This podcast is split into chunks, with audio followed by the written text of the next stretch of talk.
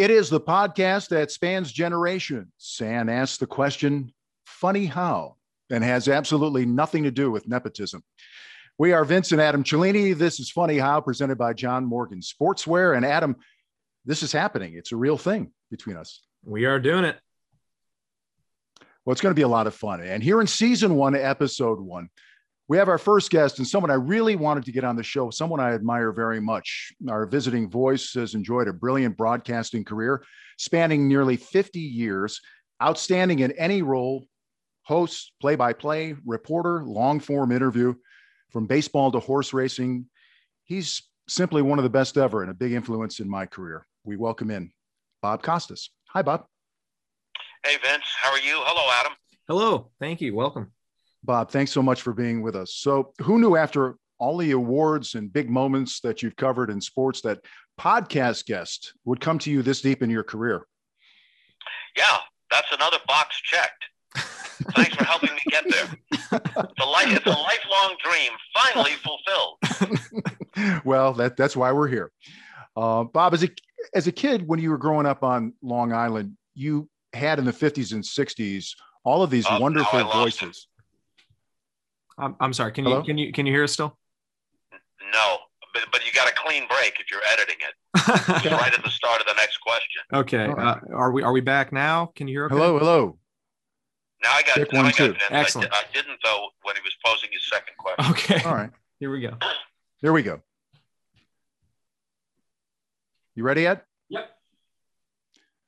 Well, Bob, as a kid growing up on Long Island, in the 50s and 60s you had all these wonderful broadcast voices around you. I'm wondering if if that was the inspiration to follow this field or was it a combination of things? A combination of things but for me even as a kid the broadcasters were inseparable from the games themselves. And you're right at that time and radio was more important than television actually at that time in the late 50s and through much of the 60s but some of the greatest voices in sportscasting history happened to be congregated in New York at that time. Uh, Vin Scully had left for Los Angeles with the Dodgers, so I don't really remember him with the Brooklyn Dodgers. I caught up with him eventually uh, in Los Angeles. But even then, Red Barber and Mel Allen were doing the Yankee games. When the Mets came into existence, Lindsey Nelson and Bob Murphy and Ralph hmm. Kiner mm. Ralph was not a classic broadcaster, but certainly Lindsey Nelson was one of the great broadcasters of his time. Marty Glickman was calling Giants games on the radio, football Giants games and Knicks games, and Marv Albert was his protege, and the young Marv mm-hmm. Albert on the radio doing the Knicks of the late 60s and early 70s is about as good as it ever got in any sport. And that's just a short list of some of the broadcasters who were just part of the atmosphere. If you were a sports fan, all of that was seeping in, along with the network games that you watch. So you're listening to Chris Schenkel and you're hearing Keith Jackson and whomever else, Pat uh, Ray Scott calling Green Bay Packer games, Jack Whitaker, a tremendous essayist as well mm-hmm. as a straight sports broadcaster. Um, it was just kind of part of it. And when I would play wiffle ball or stickball on the street or shoot baskets in the schoolyard, the sounds of one announcer or another were running through my head, as I did with so many what so many kids did. Dream about maybe one day playing in the NBA or in the majors. But I was smart enough, Vince and Adam, to have it occur to me by the time I was maybe nine or ten that if I was ever going to get a Yankee Stadium or Madison Square Garden without paying for a ticket, it was going to be where Red Barber and Mel Allen sat, not where Mickey Mantle stood in center field. So I thought if I'm going to have a chance to make a career out of this, it's going to be with a microphone, not with a bat or a glove. it's phenomenal. And I'm sure there possibly some imitations of voices uh, during those days playing stickball as well. Yeah, you know, uh, all of us did eventually our bad Marv Albert impressions, and then everybody had a bad Howard Cosell impression, and later people did Vin Scully, whatever. And when you start out, and I'm sure your dad will attest to this, when you start out, whether consciously or unconsciously, you are copying somebody. But eventually, once you kind of get the nuts and bolts down, if you don't establish a style of your own, if you sound too much like Marv Albert or too much like Vin Scully or whatever the case might be, you're only going to be a pale imitation of the original. And you don't want to be that. You can admire someone else and be influenced by them, but you really shouldn't try to copy them. No, my influence was Joe Tait calling Cavs games. And of course, everyone did Joe Tait back then. But you're right. Eventually, you find your own voice. Um, Bob, we've been in this business a long time. And I'm wondering how you feel about the influx of opinion in journalism. And certainly, it's made its way in some of the morning talk shows and successfully on Inside the NBA on TNT. But I'm wondering about that sort of opinion aspect that we, at least I, was taught to stay away from early on? I think it's a direct function of the explosion of cable TV. Used to be in the era we were talking about just a moment ago, the games came on, and maybe you had a little bit of pregame and postgame. And there were no 24 7 all sports talk stations. There might have been a nightly show in this market or that that went for an hour or two hours of sports conversation, but it wasn't the hard edged heat over light stuff uh, that we see too much of now. But now you have cable operations that have to fill time 24 7, radio stations 24 7, and a proliferation of countless internet platforms. And the mere reporting of the games is not enough.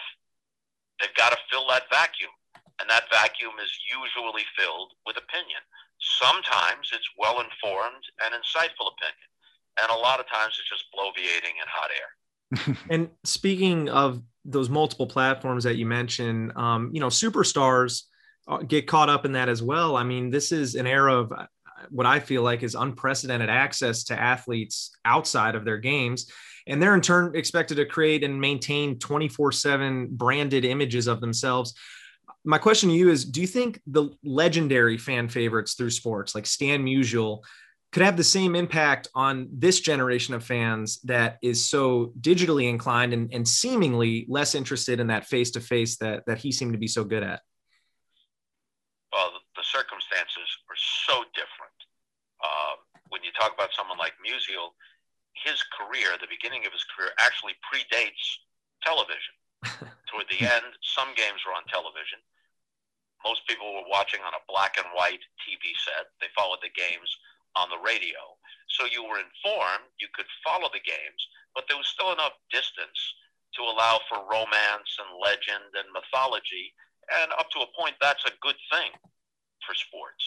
Uh, now, you're right, not every athlete succumbs to it, but many athletes feel like they have to have a, a constant presence beyond playing the games, a constant Twitter presence.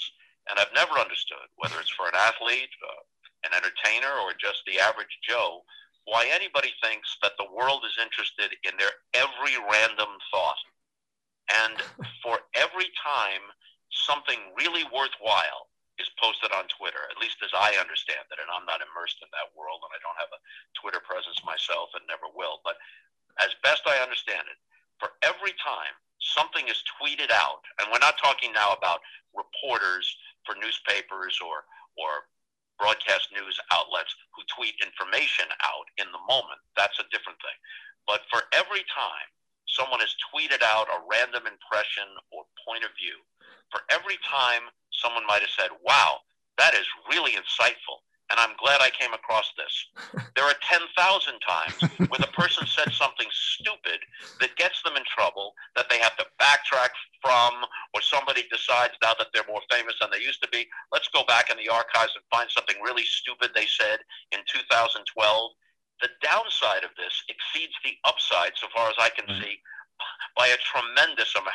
Wait a minute. Right. So those those primetime football editorials, those weren't just on the spot. I thought you, you actually put some thought into those before you went on air.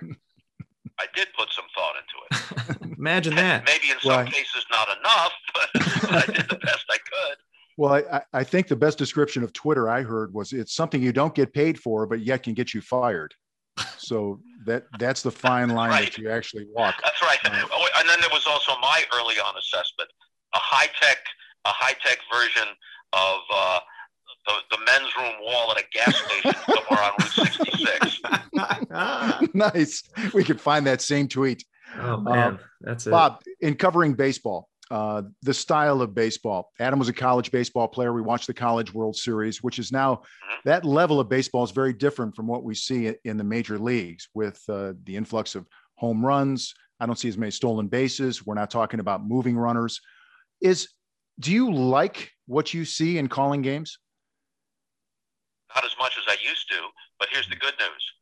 Almost everybody in baseball now recognizes that we have a problem here. And this problem is not old timers saying, hey, get off my lawn and back in my day, Sonny, because if you're just talking about the quality of players and young talent in the game, there's never been more of it. Appealing, tremendous young players. Shohei Ohtani and Vladimir Guerrero Jr. and Fernando Tatis and Ronald Acuna and Jacob DeGrom and Mike Trout when he's healthy, although by baseball standards, he's not young anymore. He's he's a veteran, but still, you get my point. The game is brimming with talent and appealing stars, but analytics and modern uh, techniques for developing, especially pitchers, have skewed the game's balance to the point where it's out of whack. You want to see more baseball plays, like you say, Vince. You want to see the ball in play.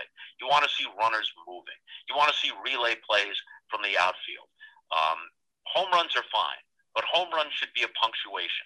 And as Theo Epstein, who's now working in the commissioner's office after helping to uh, break the curse in both Boston and in Chicago, now working in the commissioner's office to figure out ways to get baseball back in alignment, not just competitively, but also as an entertainment product. As he said just this week, a 10 strikeout game by a pitcher used to be a noteworthy achievement. Now it is literally the norm. the the strikeout rate in baseball per plate appearance is around 25%. Mm. That's Nolan Ryan's career strikeout rate. Nolan Ryan, his time, was a unicorn. Nobody threw as hard, nobody struck out as many per outing as Nolan Ryan did, the all time strikeout leader. Now the norm is equal to Nolan Ryan. That's well, a, that's, that's because I would think, excuse me, that's because there's no shame in striking out. There's no embarrassment in striking out now. Whereas some of the all time greats may go 600 at bats in a season and strike out 30 times, maybe. So it's okay. It's, it's, more partly, accepted. Partly because of that. It's partly because there is no shame. You still get paid if you strike out 150 times. And if you bat 270 and drive in 100 runs and, and hit 35 home runs, you're still going to get paid. So, yeah, it's partly because there's no stigma attached to striking out, but it's also because pitching is so dominant now. Um, the velocity is up. The average fastball is 93.5. Hmm. That used to be eye popping. That used to be noteworthy. In fact, anytime someone threw 90 or more, it used to be noteworthy. Now you've got some guys consistently in the high 90s. Jacob DeGrom is averaging around 100 miles per hour through an entire outing on his fastball. And then on top of that, you got higher speed breaking pitches. If you're throwing a 100 mile per hour fastball, and now here comes a 90 mile per hour slider with a wicked break on it, it's almost unhittable even if you weren't swinging for the fences. So now baseball recognizes that. They crack down on the sticky stuff beginning in early June, and we already see a measurable impact. Strikeouts are somewhat down batting average is inching up. And I'm encouraged by the fact that baseball is willing to recognize that it has a problem, not just twiddle their thumbs, but be proactive about doing something about it. And we know that there's an always contentious collective bargaining agreement coming up or attempt to get one, a negotiation coming up. And I just hope the players recognize and their representatives recognize that sometimes their interests actually coincide with the owner's interests. And in this case, their mutual interest is in getting the game realigned to the point where it doesn't go back out. You don't, we don't want guys wearing flannel uniforms and hitting a dead ball, and people arrive on trolley cars wearing straw hats, and women get in for a quarter on Ladies' Day. That's not what we're talking about. We're talking about the way baseball was in our lifetime. Getting it back to that isn't just better for baseball as a game, it's better for baseball as a business and as an entertainment product. And when the business thrives, everybody winds up making more money. So I hope they can see their mutual interest. I don't know if, if you've had a chance, but um, you know, I, I texted my dad earlier this year when the college baseball World Series and the playoffs were going on, and I didn't expect it, but uh, in watching that, it, it, sort of reminded me of the the style of play that that I love about the game. And I don't know, did you have a chance to catch any any college baseball, or do you watch that when you get an opportunity? Yeah, I, I saw some of it this year, and that you do like that stuff. And remember, they're using aluminum bats, which ought to actually enhance the power game. And of course, you do see a lot of long ball hitting in college baseball, but you also see, Adam, more of what you're talking about. Uh, you see hitting it the opposite way. You see some small ball laying down a bunt, trying to play for one run in certain situations.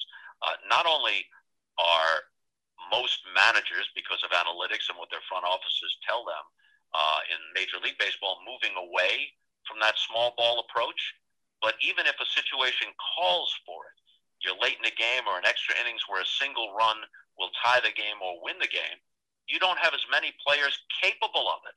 Mm. There are major league players who have never laid down a sacrifice bunt.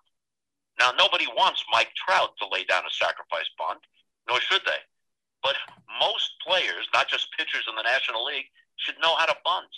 I would think that's in your skill set. That should be in your skill set. Yeah.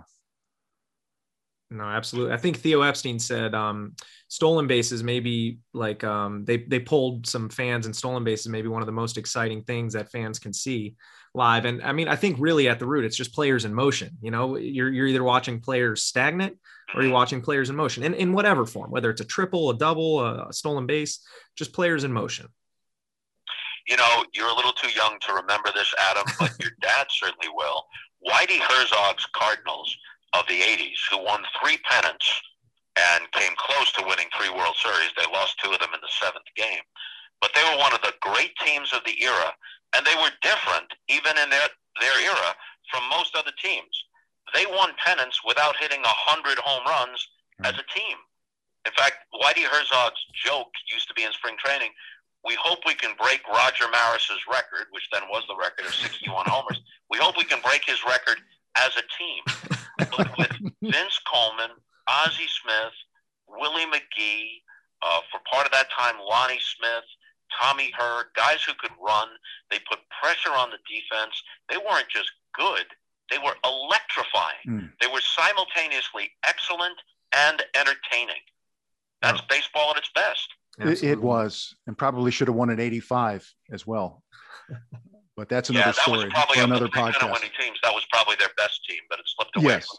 against Adam, the Royals in the World Series. It, it, was. Adam has a question about one of the great talk shows in television history. well, I more more of its resurgence. I, I I think you've noticed, you know, later with Bob Costas has has turned into clips on YouTube, and I don't know how yeah. many people are finding it that way, but it's certainly how it came to my attention, and I'm curious, is that how do you feel about it? Do you feel like it connects you to a different generation of, of viewers, or um, yeah, just what are your thoughts on sort of later becoming timeless in the digital sphere? To some extent, yeah, I, you can't measure it. Uh, I got a call, actually, a text from somebody a couple of weeks ago, a friend of mine, and he, his plane was late, so he's sitting at the gate, and he says, "Sitting at the gate, watching you with Dennis Hopper." and I'm thinking to myself, "What?" Am I conducting a seance with Dennis Hopper? What's going on here? Oh, yeah, he was on later. So you must have found it on YouTube. So I am hearing some of that. Uh, and it's very appreciative and it's very gratifying. One of the big regrets, and we all have some regrets no matter how fortunate we've been, I left later in 1994 after six years. My kids were young. Uh, they were seven and five, or eight and five at that time and I was commuting from St. Louis uh, to New York to do the sports stuff, and we would tape four or five laters in a single day on a Monday. And NBC had several Olympics upcoming. It was the year of the NBA on NBC. We were about to reacquire baseball. I still had a role in football. NBC News was also calling upon me for some things. And the research, and it was part of the reason why the, the show was good, the research was very intensive uh, for later. And I thought, if I take something off my plate, this is the one thing that will give me breathing room to take mm. later off the plate. And I really regret that. because in many ways it was among the best things I ever did, and it was among the things that was truest to me and my sensibility. Now, could I have still been doing it now? Of course not. But I did it for six years. Could I have done it for 10 or 12? Yeah, I could have. And I wish I had. But it, it shows you, Bob, that it has stood the test of time. It was so well done. Your interviewing technique was so sharp. And to be able to engage people like Paul McCartney or Mel Brooks, people who have been asked every possible question they can be asked and still find a way to make it interesting and fresh. And, and how much of a challenge was that, just trying to reach some of these celebrities? You know, Vince, implicit in your question is an insight that comes from all your years as a broadcaster, which is you sit down with people who have been interviewed quite a bit. And even if they're game for it, they're going to go on autopilot if it's the hmm. same stuff uh, with the same tone that they're used to hearing. But I've found that if you've done your research, and some of it was research and some was just the era in which I grew up, I knew a lot of this stuff organically. I had hmm. followed it. I was familiar with it. So naturally, I did the research beyond that. But I could have, to a certain extent, interviewed most of these people off the top of my head. It wouldn't have been as good without the research, but I came to it with a certain appreciation and understanding, and then I supplemented it with the research. And when the the interview subject realizes either because they've already watched the show a few times and they appreciate it, and that's what led after we'd been on the air for a couple of years. That that's what led a lot of people who ordinarily didn't do talk shows to be willing to come on the show because they knew it was something different and it mm-hmm. would be worth their time. But when that person is sitting across from you and he or she realizes that this isn't just the garden variety mail it in interview, then they naturally, in almost every case, become more engaged. And a lot of what you then get, especially in a long form interview, isn't so much what you led them to, it's what they give up on their own. They're engaged now, they're in a conversation, not a formal interview, and they just give you stuff, and you're the beneficiary. Well, un- unfortunately, we're tight on time, so I am going to give you some stuff, and I don't know if you'll. Re- uh, we'll get to stories, but a huge bonding thing between my father and I just growing up in the house has been movies and quoting movies. And we just we both love them and they have a special place for us as so, as the only broadcaster to win an Emmy in sports entertainment and news, it's a rare opportunity to um, kind of get your take. And, and if you would, can I toss you some actors and their roles in the movie and just have you grade their performance? And these are all sports biopics, but I'm just curious okay. if you'd be willing okay. to grade their performance for us. So we're I hope st- I don't offend anybody, but go ahead. oh no, please, that would be even better. Um, Robert De Niro, Jake LaMotta, and Raging Bull. Oh, tremendous, tremendous. In fact, somebody, a knowledgeable boxing person, said at that time that De Niro became plausible enough to have been a professional fighter, not a champion, but plausible enough hmm. to have been a professional fighter at that point in his life. That's pretty impressive. Um, one of my personal favorites, Kurt Russell, is Herb Brooks in Miracle. Another tremendous performance. Not only did he look plausibly like Brooks, sure but I, he got Brooks's body language he got his attitude. You know, Kurt was an, an athlete himself. He's a baseball player, and he kind of understands athletes and, and the world of sports. He nailed that role. Uh, Billy Dee Williams and James Caan, uh, Gale Sayers and Brian Piccolo from Brian's song. It's a weeper. It's over the top. you know, it's not it's not the Meryl Streep or Laurence Olivier school of acting. You know, it was it was good for what it was because in its time it was very moving and the friendship between a black man and a white man was not as often seen on American television and that was a TV movie as I recall yes. it. So yeah. they they both fulfilled their roles very well, uh, but I doubt that either would have won an Academy Award for it. Now, um, Dan Dailey as Jerome Herman Dizzy Dean in The Pride of St. Louis. you know what? You're talking to one of the few people who actually I thought I might be. That. I thought oh I might. I saw it as well. Oh my gosh! You know the problem with most baseball movies that where the action becomes part of it is that the actor, even if he's a good actor, is not such a plausible baseball player. um, so we, we go with willing suspension of disbelief. I don't really think that this was an accurate biography of Dean, and nor was it an accurate portrayal of a Hall of Fame pitcher's form.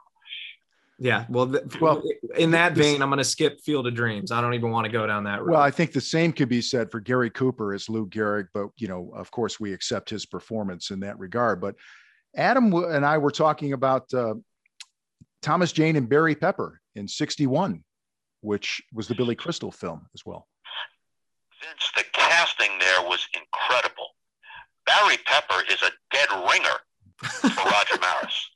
And Thomas Jane was close enough to Mickey Mantle. Thomas Jane had never played baseball at all. What? When he was cast for this role. Oh never played gosh. baseball at all. And what Billy told me was that he said to, to Thomas Jane, I just need like two or three good swings right handed, two or three good swings left handed, and we'll splice them all in. And I Hmm. just need you catching a couple of fly balls. So he was not nearly he was not nearly as convincing as a baseball player as Barry Pepper was. But I'll tell you what Thomas Jane got. He got Mickey Mantle's attitude exactly right. He was a really good Mickey Mantle when he wasn't swinging a bat.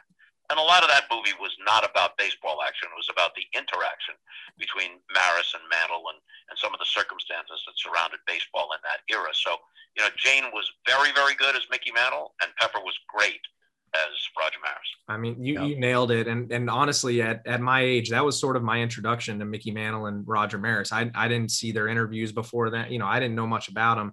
And I thought Barry Pepper had makeup done to look like Maris. I didn't know what Barry Pepper looked like normally either. I can't believe they look that similar as well. Yep, yep. It was that. That was pretty darn good casting. So Bob Uecker in Major League. Now he's portraying himself. He's not an, a, a living figure, but I think he steals the movie. And I would like, as someone who worked with Uecker, can you just share with us maybe your best Uecker story as we're wrapping things up? Yeah, we'll get to that in a second. But he had lived many of his. Oh yeah, and without him, without him tying it together, you know, despite you know Tom Berenger and Corbin Bernsen and Charlie Sheen and everybody else, without Uecker, it isn't as funny, and the the movie doesn't make as much sense. Uh, now let's see. Uh, some of my best Uecker stories are off-the-air stories, which we cannot use. of course. So here's here's one here's one that uh, that actually happened on the air. Game six of the '95 World Series, Cleveland and Atlanta, and Joe Morgan is talking about his own World Series experiences. I'm in the middle, Ukes to my left, Morgan's to my right, and Joe starts talking about the World Series in '75 and '76 with the Reds and Sparky Anderson and Johnny Bench and Pete Rose and Tony Perez and et cetera, et cetera. And when he's done, have to be polite and have to amuse myself. I turn to Uecker, and this is during the World Series, so you got, you know, 25 million people watching. I turn to Uecker and I say, Uecker, did you ever play in the World Series? And of course, I knew he played in the series in 64. And he says, Well, I was on the Cardinals in 64, but when we played the Yankees in the series, I was on the disabled list. Foul back to the screen, 0 1. What was wrong with you? I had hepatitis. Breaking ball on the outside corner, a ball and a strike. You had hepatitis. How did you get that? The trainer injected me with it. Let's Point keep, being, keep point being that the keep way out of he the helped lineup. the Cardinals win the World Series was by being unable to play.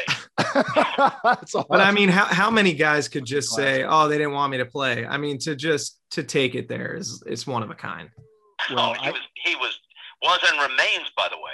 He's 87 years old, and when you listen, like on uh, Quick Pitch, uh, the the compilation of the highlights of that night's games, they often use radio broadcasts, and you hear Uke's calls of Brewers games. He's still doing their home games. It sounds just like he did 20 years ago. Oh yeah.